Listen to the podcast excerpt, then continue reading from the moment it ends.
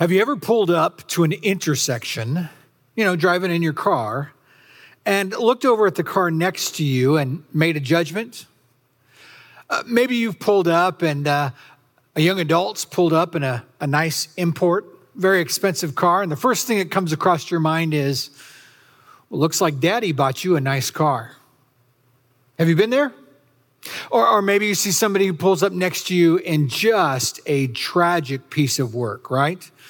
Broken down, held together with duct tape, and you think maybe maybe they don't work very hard. Now, We don't want to say these things out loud, do we?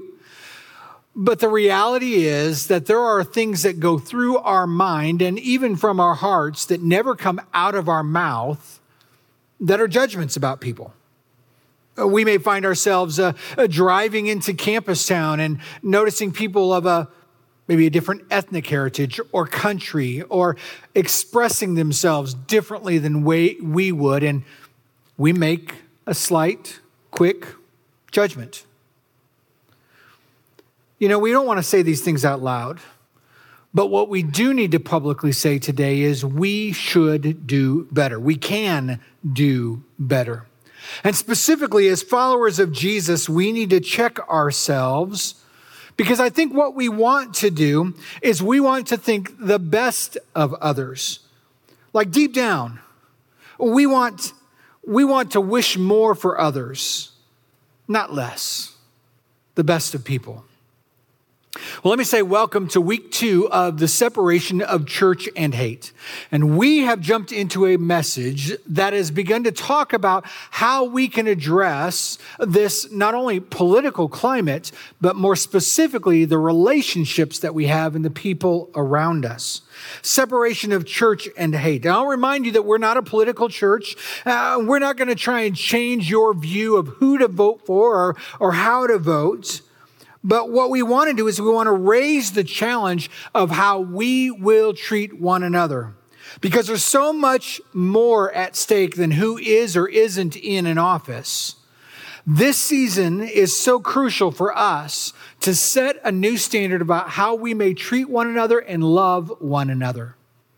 It's a moment for us to call each other out so that we might call each other up. We recognize that this is a difficult season.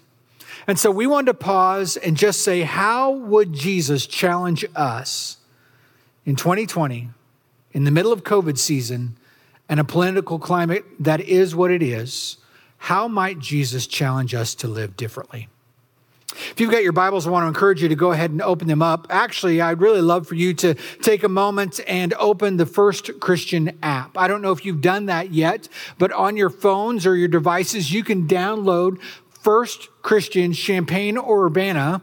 Uh, you can download the app there and you will find everything that you need to connect with us. Uh, whether you're here with us in Champaign, whether you're here with us in Urbana, or whether you're doing church where you are in your home or car, work or play, you have a chance to uh, fill out connect cards, give prayer requests, invite a friend, uh, take message notes, and be able to track with what we're talking about today, and even open the Bible app.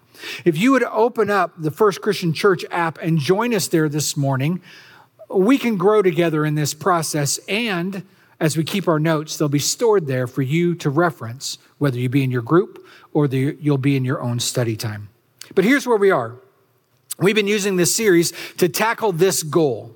The goal is we can disagree politically and love unconditionally. That's our challenge, right? Though we may disagree, we are still compelled to love as Jesus would love. And this is so important for us because politics is so personal. And in this season, we need to be able to back it up and to be able to recognize the people that represent those values, stories, and expressions so that we might walk with them and be a relationship of love in a difficult time. We can disagree politically and love unconditionally, but this is really where our challenge is uh, that we need to ask the question are we willing to put our faith filter in front of our political filter? Now, last week we unpacked this for a moment, didn't we? When we talked about civility, we talked about how we should be quick to listen, slow to speak, and slow to become angry. That this is the algorithm of how we begin to live civilly with one another. Today, we want to unpack the value of dignity. Dignity. Being able to establish the value, the worth of all people. And decency, human decency, begins when we embrace human dignity, when we hold the value of everyone. And no movement has probably championed human value more than Christianity. Yes, we've had our faults, our failures, and massive mistakes. But inherently in the DNA of Jesus is this recapturing of human dignity that's seen throughout Scripture. What, what do I mean? I mean, you think about children. In the time of Jesus, uh, children were just kind of. Uh, they were thrown off to the side, literally, because of the lack of value sometimes of children with special abilities or children uh, who were born female instead of male. Literally, that culture in that day could take a child to the outskirts of the community, an infant, and leave it. But Jesus, no. Jesus said, Let the little children come to me. And he said, This is the kind of faith that we should have, is a faith like a child. And Jesus was also the one that began to raise up the value of women. Oftentimes, unfortunately, women were seen as property. Unfortunately, in the culture and the day of Jesus, the tragedy was that women were seen as property, as anything else that a homeowner may own. But Jesus, Jesus intentionally engaged women. He invited them uh, to be a part of his mission. He met them where they were and called them into his movement, his kingdom, and raised their value by recognizing who they were ultimately by God's design. The poor. The poor were often treated as if they deserved what they got. And so they were often outcast, thought of as they have, they, they are getting what they deserve. They must have done something wrong in their life. But Jesus said, no, blessed. Blessed are the poor. They're the ones that will inherit the kingdom. They will inherit so much more than what we have today. Or even the prejudice of racism.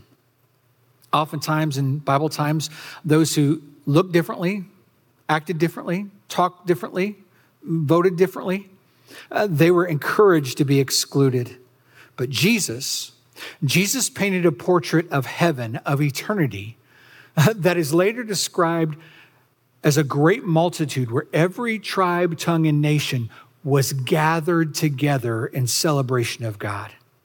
Jesus recaptured our identity. He shaped the dignity for all of humanity. And he stands in opposition to ageism, sexism, classism, racism. Jesus captured the foundation of our identity. And our identity is secured through the work of the cross we inherently know that scripture teaches us that from the beginning of creation, God himself placed the value and identity in man and woman. But sin came into our world and devalued us. System structures broke. Death came into the world.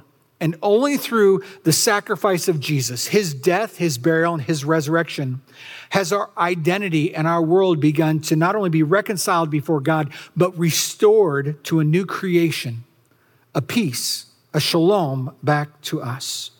Now, if you have your Bibles, I want to encourage you to go ahead and open up to Acts chapter 10. And we're going to look at the story of Peter. Now, I say the story of Peter like this because there are several passages that reference this journey of transformation where Peter is going to begin to treat all people with dignity. But there's a series of relationships that he'll go through. Uh, some that God will bring to him, some that will come to confront him, and others that will help realign him back to the heart of God.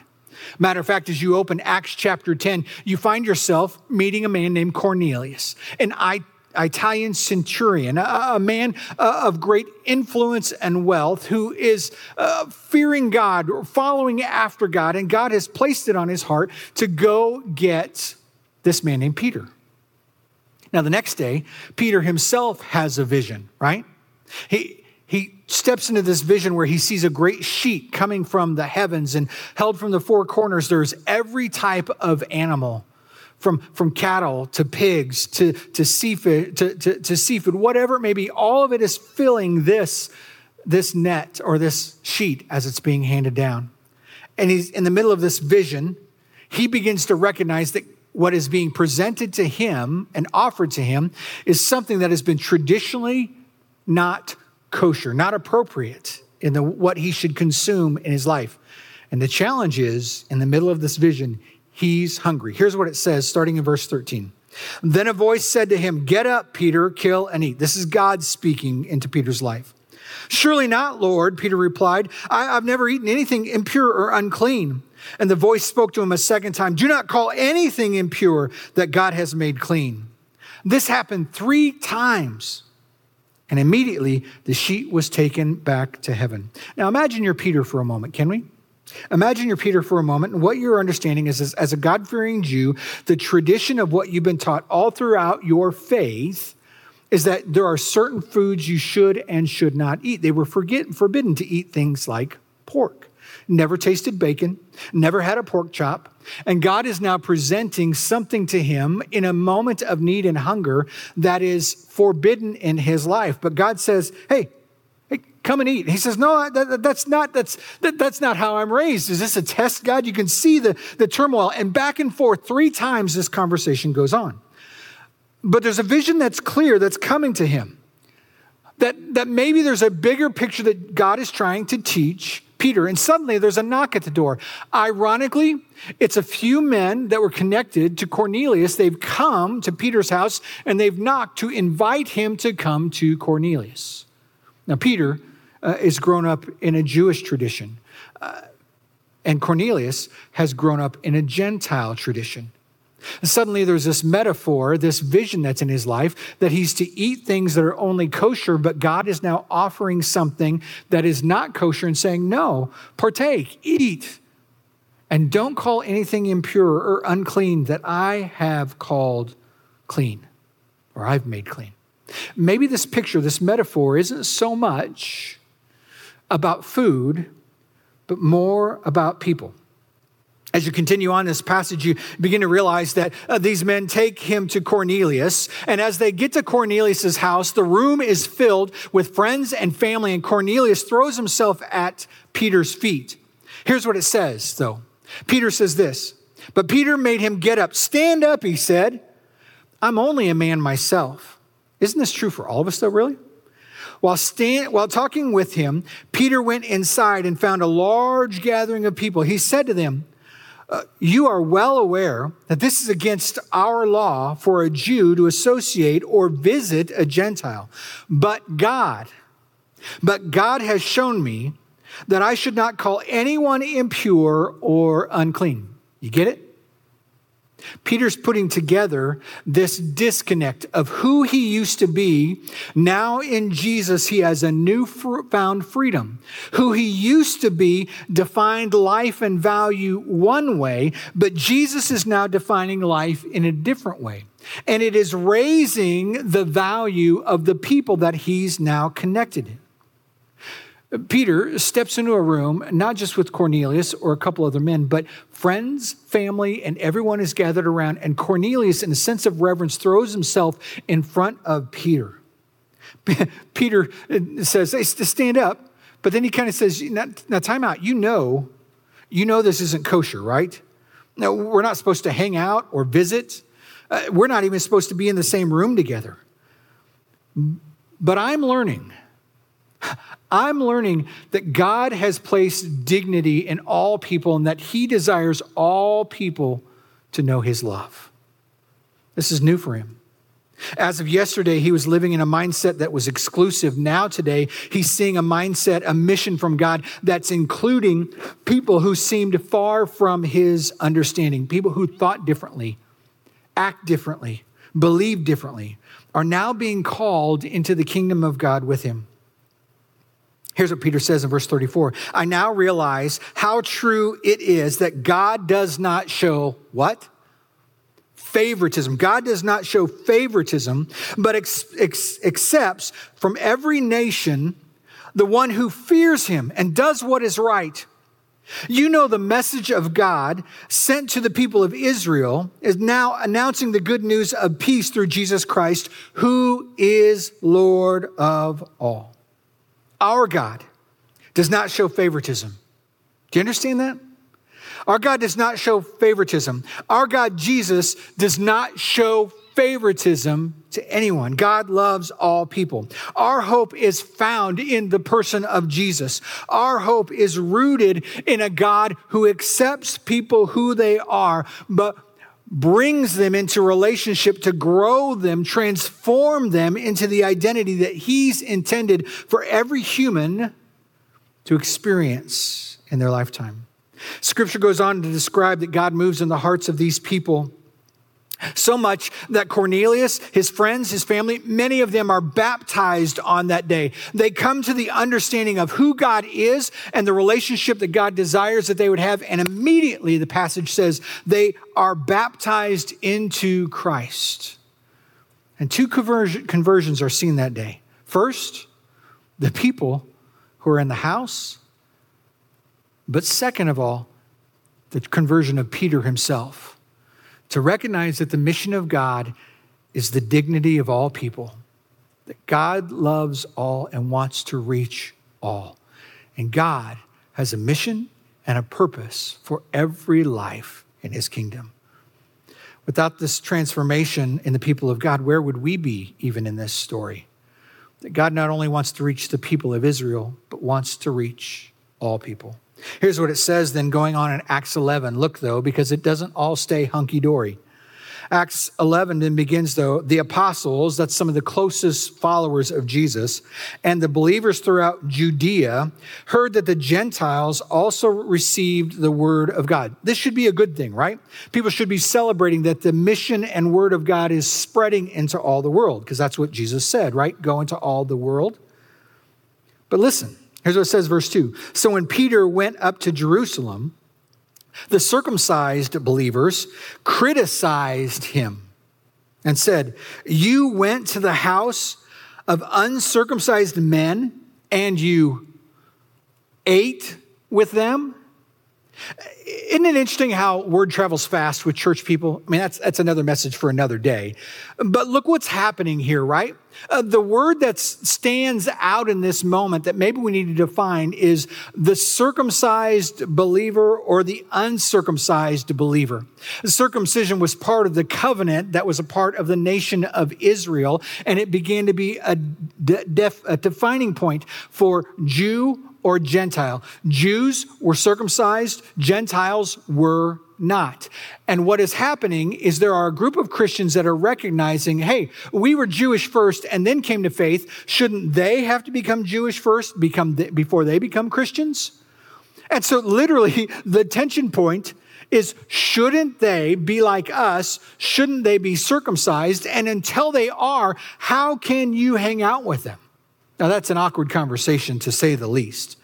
But what is trying to happen in this moment is religious leaders of an old way are trying to pressure a newfound understanding in a relationship with Jesus and the prompting of the Holy Spirit. They're trying to squelch it, they're criticizing him.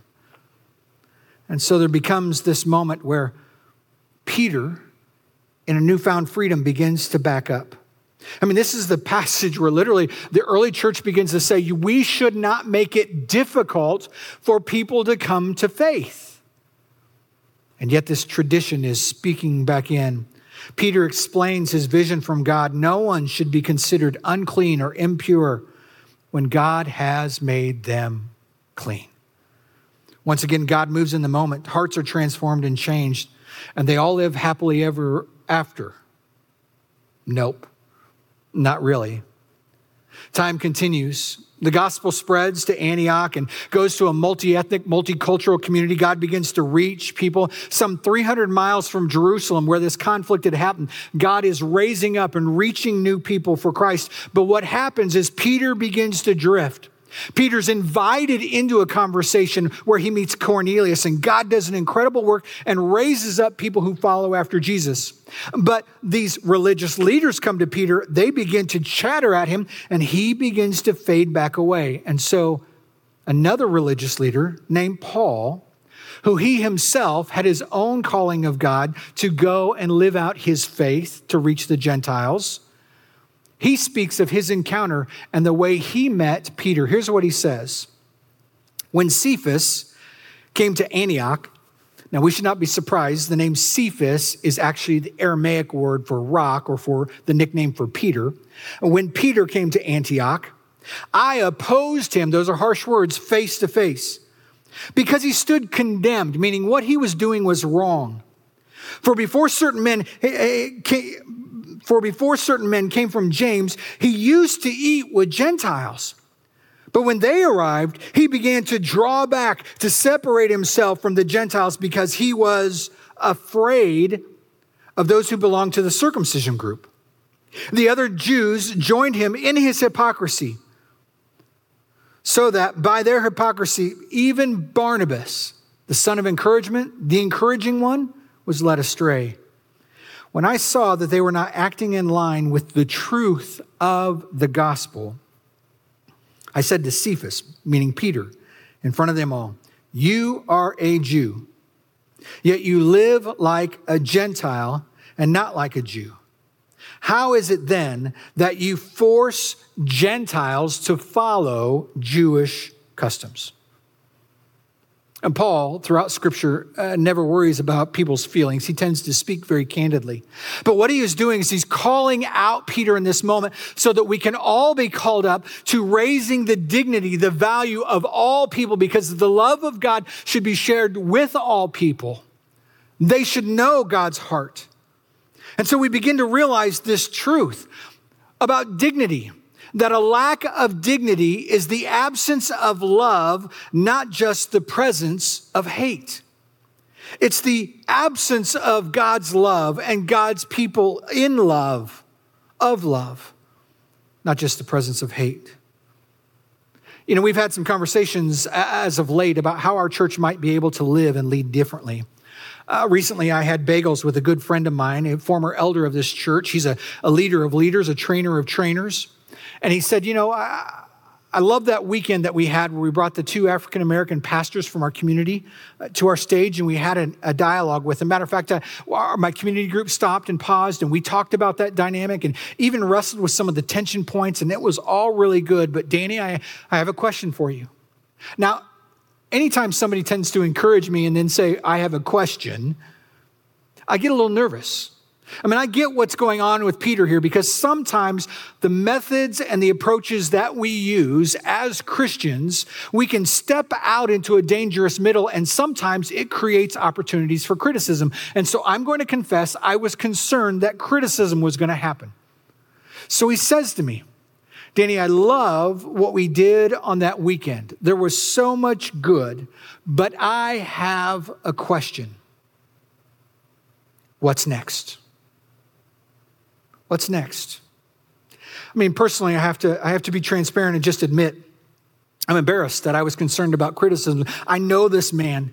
He, he's a man who has taught men how to, men and women how to run towards the fires, to, to bring help, to bring healing to communities literally in his lifetime. And it's the very character why I love him so much that he understands that it's not just about our talk, but it's got to be about our walk. And so he begins to ask this question what's next? Well, if we look at our passage, here's what's interesting. As Paul, the one who confronts Peter, he begins to speak about this freedom, about how we need to see our identity. He says this in Galatians 3. So in Christ, meaning in Jesus, you are all children of God through faith. For all who, who were baptized into Christ have clothed yourselves with Christ, meaning Jesus. There is neither Jew nor Greek, neither slave nor free, nor, nor, nor male nor female, for we are all one in Christ. If you belong to Jesus, then you are Abraham's seed. You are heirs according to the promise. Meaning, Paul is saying, if you have given your life to Christ, you've been buried in the waters of baptism, you stand clothed as forgiven and restored, equal amongst all, that you are loved by God. You're a part of the family. It's in that moment that we begin to see the recapturing of what Jesus intended. It should tell us this the gospel, the good news of Jesus, compels us to confront injustice, all injustice. And we do this through sharing God's love, casting a vision of God's eternal hope, not by trying to just stir up things in our current events.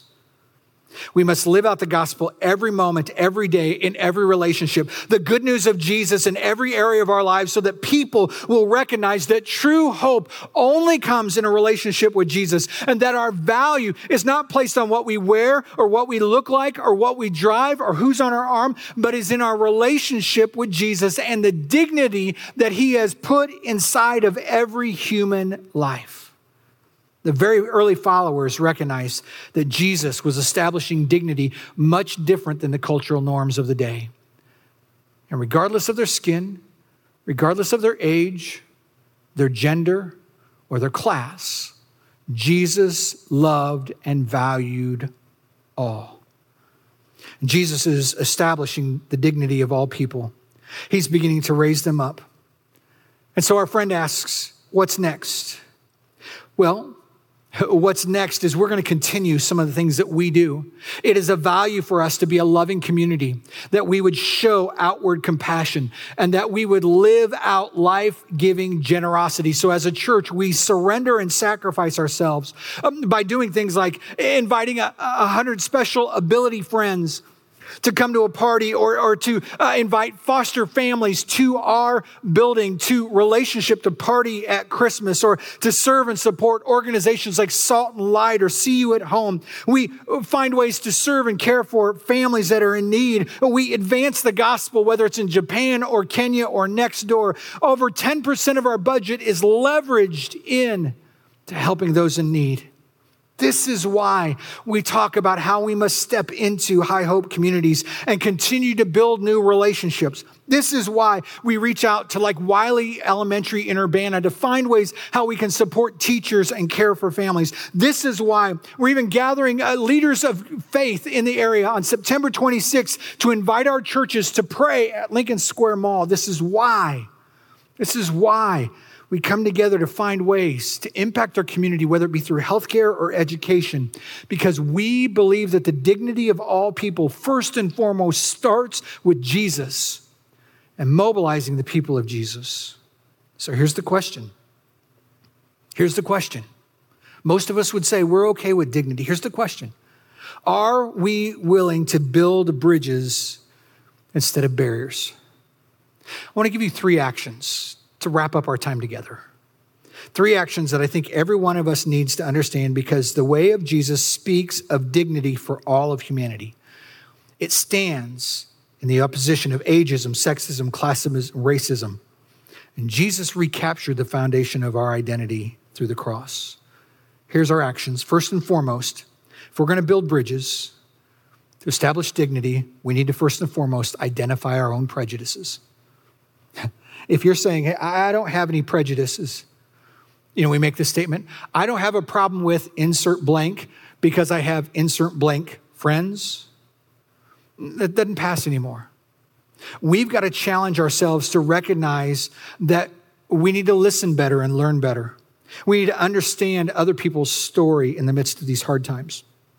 Second of all, we need to intentionally build bridges. And what do I mean by that? Where there is oppression, where there is hurt, where, where there is awkwardness, we have to be the ones to step out first to build the bridges of relationship. No longer can we be divisive or make loaded posts or make grand statements on social media and hope that somehow people will overcome our truth serum to understand our love of God. We need to find ways to difficult to engage difficult and personal conversations more directly. But third of all, we need to invest ourselves into people. The church can't afford to be distant. And we need to find opportunities, whether it's serving within the church, within our community with the church, or whether it's just being on mission with Jesus in our community, in our homes, work or play for Him. Here's a thought Proximity is key in this season. But leveraging a platform without proximity to people is just a soapbox. And frankly, too many of us are trying to drop the mic or make grand statements that have nothing to do about pointing people to Jesus, but just proving ourselves right. Peter's journey came from an invitation of an Italian centurion, was led to lead his family to Jesus, was challenged by religious leaders who thought an old way, was confronted by a religious leader on the same mission to remind us that we are the bridge from brokenness to healing in a relationship with Jesus Christ. So may we think of it this way. Here are the words of Paul that he said as he finished part of Galatians chapter 2. He says this I have been crucified with Christ, and I no longer live, but Christ lives in me. The life I now live in the body, I live by faith in the Son of God, meaning Jesus, who loved me and gave himself for me. Friends, if we follow after the way of Jesus, we must recognize that our way of living is dead. It's been crucified, that moment on the cross. And we are now called to live a life of love like Jesus. May you make that commitment today if you've never followed Jesus. May you surrender your life. And if you have made that commitment, may we continue surrendering our life every day to follow after him. Let's move to our time of response. I want to encourage you, whether you're joining us here in Champaign or whether you're joining us in Urbana or church where you are, whether it's at home, work, or play. I want you to grab your phone if you would. And if you've not had a chance, I want to encourage you to download our First Christian Church app. You can find it in one of your uh, app stores under uh, First Christian, Champaign, or Urbana. But it's important because on our Sundays we have opportunities uh, to take next steps and what we just talked about was this idea of being crucified with Christ, that our life has been surrendered. Uh, the passages before talked about our death, burial, and resurrection through the picture of baptism. And I think there are many of us who have gone through relationships in our life that have been up and down at different times, but to know that our foundation is rooted in Jesus really takes place in that portrait of surrender, of being buried in baptism. So I encourage you to take out your phone today, and maybe there's that decision that needs to be made for the first time to stop and say, I've surrendered my life to Christ, but never taken the act of obedience to surrender with Him. And, and I want to make my I want to make my life be known that it's following after Jesus. Maybe it's a, a decision of prayer. Maybe it's a decision to uh, begin to just figure out how to, how to walk again in your faith with others, whether it be through a group or an opportunity to serve.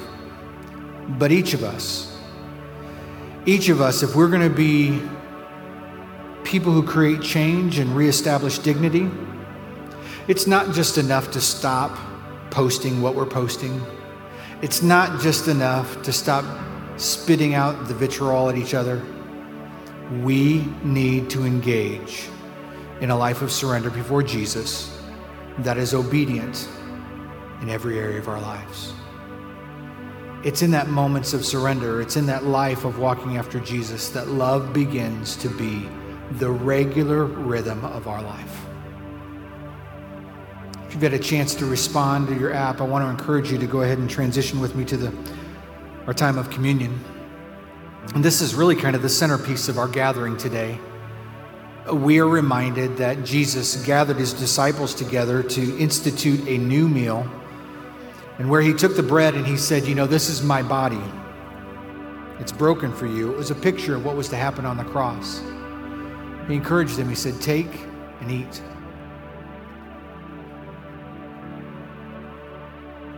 He was telling them that his death, his broken body on the cross, would become the payment for our sin. He said, in the same way, he took the wine or the cup. He said, This is my blood poured out for you. He said, Take and drink.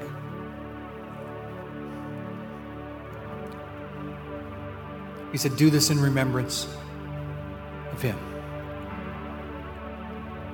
Christians, not only here in Champaign or in Urbana or where you are, but around the world gather in a meal where they pause to always be giving thanks back to what God has done. And when we consume the bread and we consume the juice, we are saying we are consuming the life of Jesus to live in a way that gives dignity, shares love, lives in the truth and the very character and nature of Jesus. The last way that we often encourage people to respond is oftentimes a difficult way to respond for many, but it's through our through our tithes and offerings. You can use the app. There's an opportunity to go there or use uh, to give online and to be able to be a part of that. But I think it's crucial that we begin to remember that our life should fully be on mission with Jesus our time, our talent, and our treasure. It's, it's through that generosity of our life, of our time, and our talent, and our treasure that what God is doing inside of us begins to take root beyond us.